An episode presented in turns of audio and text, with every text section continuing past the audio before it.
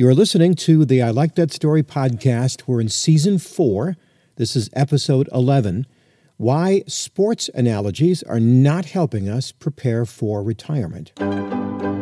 Today's story brought to you by Selby Studios graphic imaging for family, home, and business. Now, here's America's storyteller, Jeff Gould. Thank you, Meredith. As you know, I'm spending the whole season talking about those facing retirement, those who are looking out five to 10 years or so, and see retirement as both scary and alluring.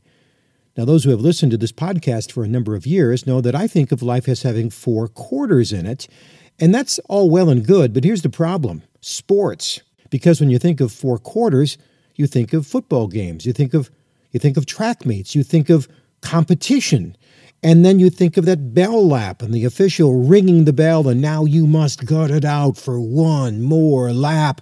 Arms churning. Go, go, go. Your legs are like rubber. You can taste the blood in your lungs.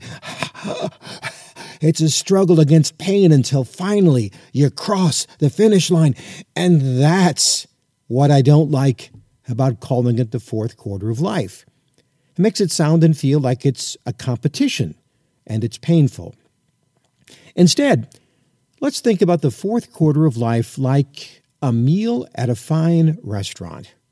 The first and second and third courses, why, they were your appetizer, your vegetables, your meat, your potatoes, the stuff you need to provide calories, vitamins, and essential amino acids, the stuff of survival. But the fourth course, well, that is dessert, and it is delicious and coveted and desired.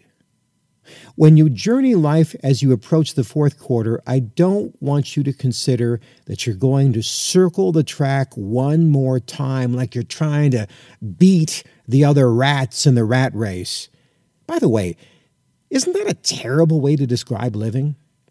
No, when you hit that fourth quarter, you're going to stop, pivot, and jump the fence and live a life of dessert. Let's call it your just desserts, the life you deserve based on the wisdom you have gained and the lessons and skills you have acquired to make your own path so that the final quarter of your life is truly delicious. Now, a couple of warnings about this pivot.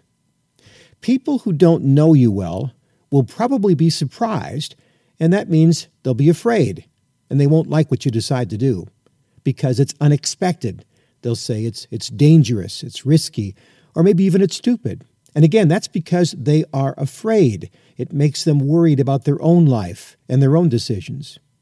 But the people who really know you, well, they will respond differently.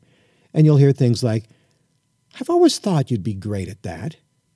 Wow, that, that sounds like the perfect job for you, like a dream come true. The second warning is this just because it's dessert does not mean it's going to be relaxing. Rather, consider it will be invigorating, challenging, and for that reason, sometimes difficult, but always delicious. So, that's the fourth quarter of life I'm talking about. You've paid your dues in the first three quarters of life. There's no reason why you shouldn't hit that fourth quarter pivot and lead the life you're called to lead a life of purpose and passion that I will call in this podcast your just desserts. Well, that's the story. Thank you for listening. I am planning a retreat, as you have heard, about this very topic. Where and how and when are still being debated, but if you want to find out more about it, send me an email like many others have, and I'll make sure you get on the list. Get a hold of me through my website, I likethatstory.net.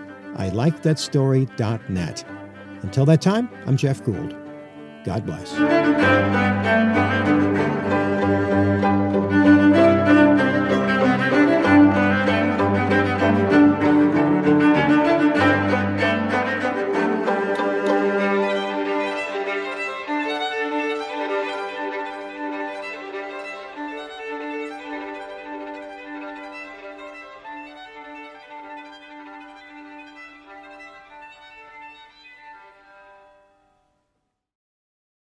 This podcast is a part of the C Suite Radio Network. For more top business podcasts, visit c-suiteradio.com.